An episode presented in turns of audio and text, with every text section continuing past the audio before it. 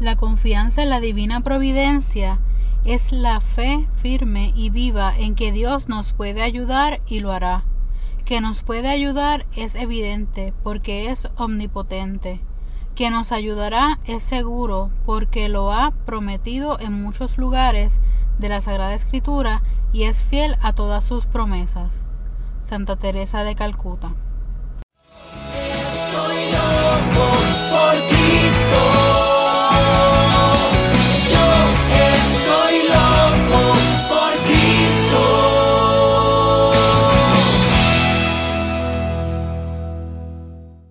La que hay mi gente? Bienvenidos al episodio número 16 de este podcast Yucat en arroz y habichuelas. Hoy vamos a estar discutiendo los puntos 49 al 51 de pues en este libro del, del catecismo de la Iglesia Católica para los jóvenes. Eh, hoy es el domingo de Pentecostés, donde se nos ha dado pues el, el Espíritu Santo, ¿verdad? Ese Espíritu consolador que Dios nos ha enviado eh, y estamos muy alegres por, por esto. Y es esa fiesta que celebramos como dicen por ahí el cumpleaños de la Iglesia Católica, así que muy feliz de ser parte de esta iglesia que Jesús eh, fundó, ¿verdad? Y que nos dejó el Espíritu Santo. Muy bien. Pues queremos también agradecerles por eh, los que participaron, ¿verdad? Y estuvieron ahí pendientes al Festival de Pentecostés que celebramos ya en el, en el día de ayer sábado. Eh, porque para los que no sepan, este podcast nosotros lo subimos todos los domingos. Así que por eso estoy hablando de ayer sábado. Eh, que estuvimos ahí disfrutando de un festival de música eh, para el Espíritu Santo. Y estuvimos, estuvimos disfrutando de Gaby Molina, Nelly y Carlos, Sal y Luz, Joseph y Luz Aicha, que son cantantes católicos de aquí de Puerto Rico. Así que si todavía no lo sigues, ve a sus plataformas digitales y dale follow escucha su música y después nos cuentan qué, les pareció. ¿Está bien? Así que vamos entonces a comenzar con los puntos 49 al 51 y el primero es el 49. Sí, esta parte nos habla sobre la providencia de Dios. Y la, el número 49 dice, ¿dirige Dios el mundo y también mi vida? Sí, pero en un modo misterioso. Dios conduce todo por caminos que solo Él conoce hacia su consumación. En ningún momento deja de su mano aquello que ha creado.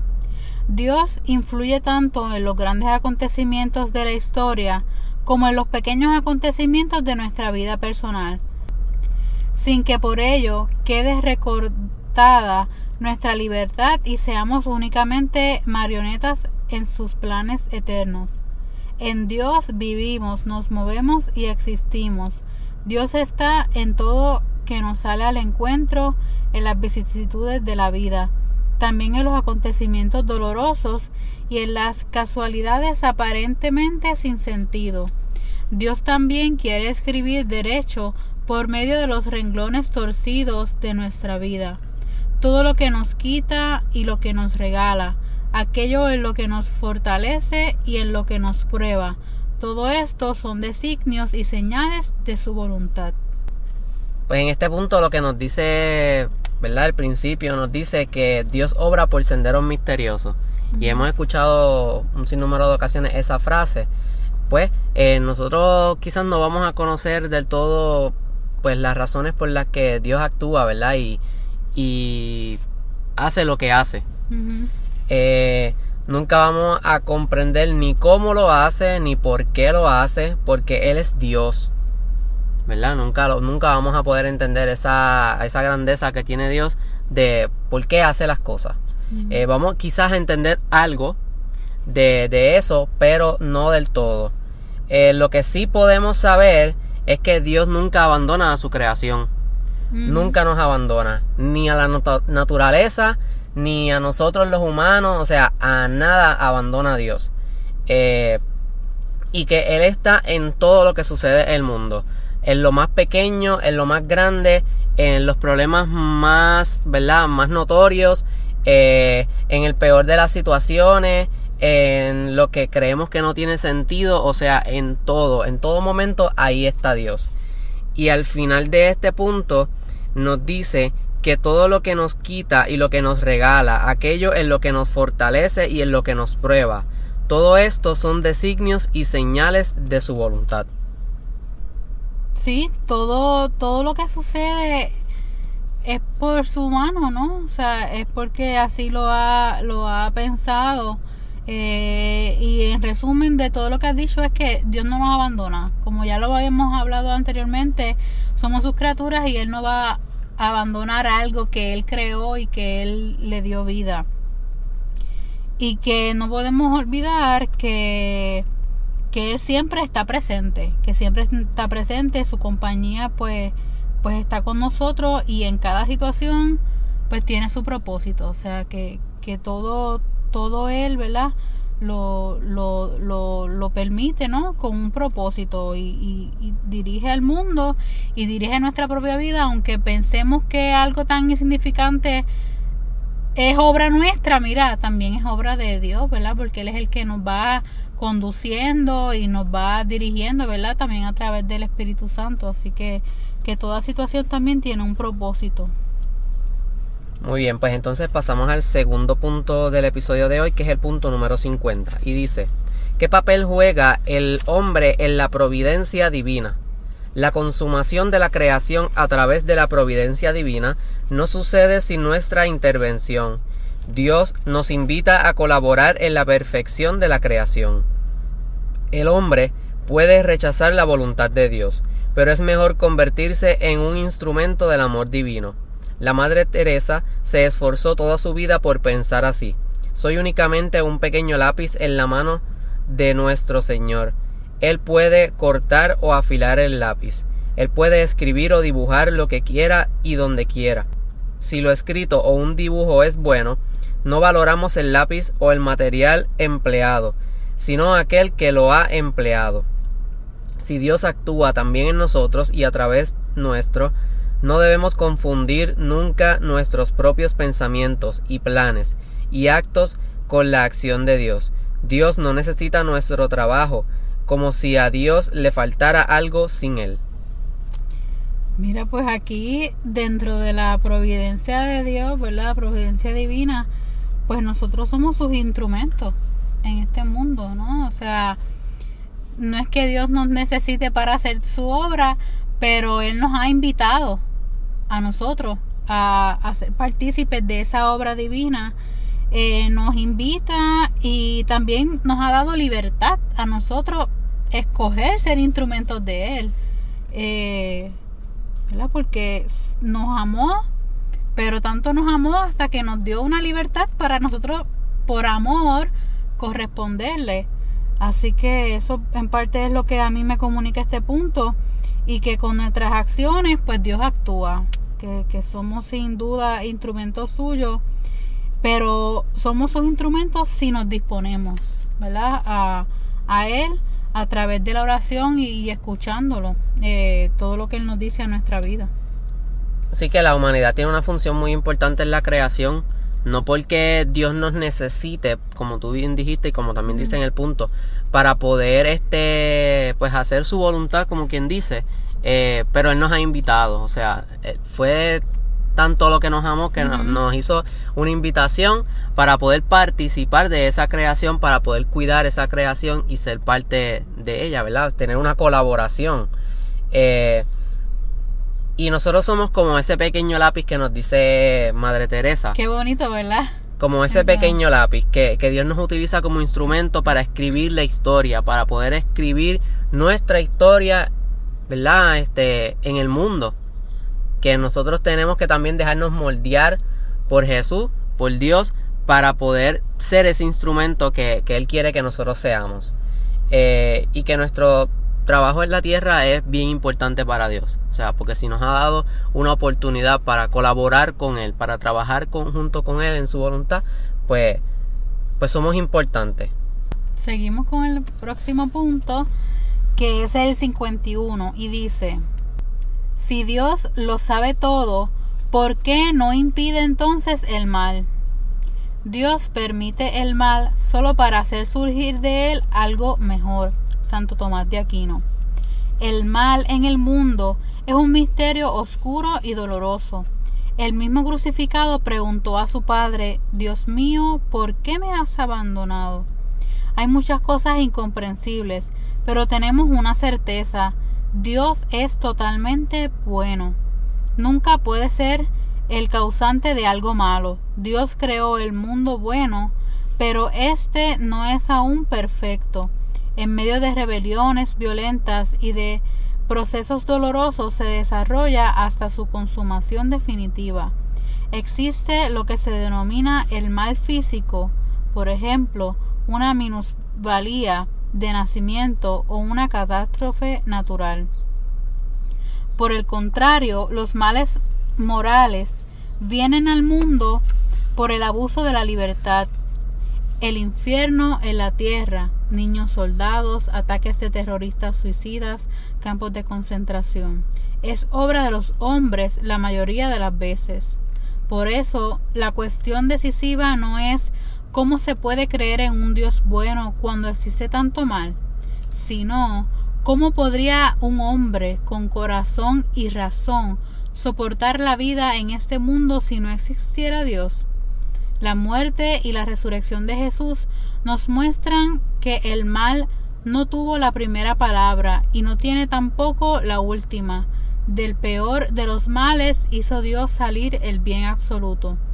Creemos que el juicio final Dios pondrá fin a toda injusticia. En la vida del mundo futuro el mal ya no tiene lugar y el dolor acabará.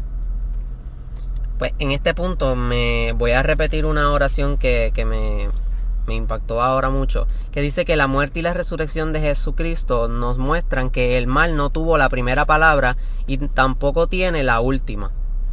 Pues que eh, yo también me pongo a pensar en esa pregunta que nosotros quizás nos hemos hecho en algún momento de que ¿por qué Dios permite el mal? Y también que lo quería leer, que en la, al lado del punto 51, Santo Tomás dice, ningún sufrimiento carece de sentido, siempre se funda en la sabiduría de Dios. Este, no, no sé, Dios no este permite... punto como que es tan actual, tan... Sí, sí, lo podemos sentir... Tan aplicar a este momento de nuestras vidas. Claro. Este, y pues que Santo Tomás de Aquino decía también ahí que, Dios no permite el mal solo para hacer, ¿sabes? Que, que Dios permite el mal para hacer surgir algo bueno de eso. que, que, no lo permite como que para que nosotros suframos, para que nosotros pues no, no vivamos felices, sino que es para poder sacar de ahí algo bueno, algo mejor todavía. Y que los planes de Dios son perfectos, o sea, todo tiene un propósito, todo tiene una razón de ser todo tiene un porqué. Sí, según nuestros ojos puede ser un mal que estamos viviendo. Y mira, sí, puede ser cierto, o sea, puede ser un mal. Pero a los ojos de Dios es porque permite eso, porque de ahí va a sacar algo mucho mejor para, para nosotros. A veces nos cuesta creerlo, ¿no? O sea, pasan tantas cosas extrañas eh, a nuestro alrededor y nos preguntamos como humanos, mira, o sea, ¿por qué? Este, pero la pregunta correcta debería ser ¿para qué? ¿Para qué Dios ha permitido que suceda esto, no? Sí, en estos momentos de, la pandemia. O sea, ¿para qué Dios ha permitido todo, todo esto que hemos estado viviendo durante meses? Porque sabemos que a nivel mundial pues comenzó quizás en otra fecha, pero, pero viene desde mucho antes, viene desde el 2019, eh, la pandemia, y pues ¿por qué? no por qué, sino para qué Dios ha permitido que todo esto comenzara desde mucho antes y que todavía hoy, al mes 5, ya vamos para junio, eh, todavía estemos viviendo esto. Sino que para qué, qué vamos a sacar nosotros de esto. Y podríamos enumerar muchísimas cosas buenas que han salido de esta pandemia. Sin duda, sentimos profundo en nuestro corazón todas las personas que han muerto. O sea, todo el, todo el sufrimiento que ha causado también este esta pandemia, mucha gente sola que se siente triste, ¿no? Pero también han pasado muchas cosas y podemos enumerar montones, o sea, el compartir con la familia, el hacernos cercanos de los que estaban lejos que antes no lo sentíamos y ahora por esta pandemia hemos vuelto a, a tener contacto con esas personas que estaban lejos y las hemos sentido más cercanas, bueno, infinidad de cosas, pero es porque detrás de todo hay algo bueno, ¿no? Detrás de todo algo malo hay algo bueno.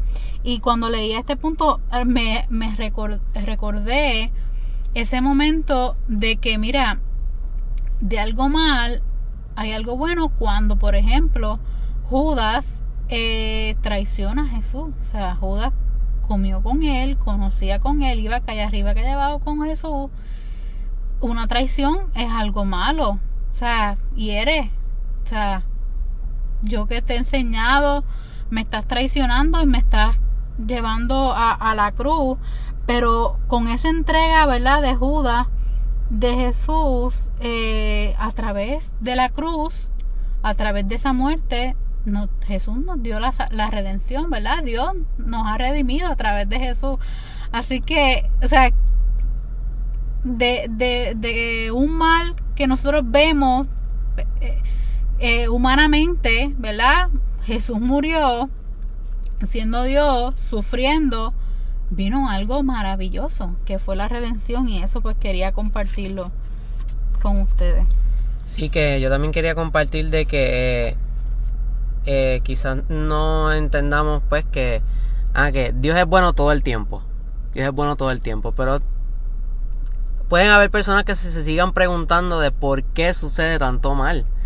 Pero volviendo a, la raíz de la pues del punto que es si Dios lo sabe todo, ¿por qué no impide ese mal? Pues es porque viene algo bueno. Porque viene algo bueno. De, toda cosa que nosotros pensemos que es mala, eh, detrás de eso, ¿verdad? Después de eso viene algo mejor viene una enseñanza, eh, viene algo que podamos aprender de ellos y viene algo muchísimo mejor. Así mismo, y así esa es su providencia, siempre obra, decía aquí el catecismo, déjame buscar, eh, que todo obra. Todo coopera al bien de los que aman a Dios, Romanos 8:28. Muy bien. Pues esos han sido los tres puntos del episodio de hoy. Les agradecemos por habernos escuchado, por habernos visto en YouTube, si nos está viendo en YouTube. Recuerden que nos pueden seguir en las redes sociales como Pegatólico. Ahí estamos compartiendo todos los días diferentes tipos de contenido en Facebook y en Instagram como Pegatólico. También nos puede escuchar en Apple Podcast, Spotify, en YouTube y en Anchor. En YouTube, si no te has suscrito a nuestro canal de YouTube, pues lo puedes hacer eh, y activar la campanita para que te lleguen las notificaciones de todos los videos que estamos subiendo. Eh, recuerden que subimos eh, los podcasts todos los domingos en la tarde para que también si los estás escuchando en Spotify o Apple te suscribas al podcast y también te puede llegar la notificación de que hemos subido un nuevo episodio de este podcast Yucat en arroz y habichuelas. Comparte este episodio con todo el mundo para que sigamos estudiando el catecismo de la Iglesia Católica. Y nada, será hasta la próxima ocasión. Recuerden siempre estar pegados a Cristo. Dios les bendiga. por Cristo.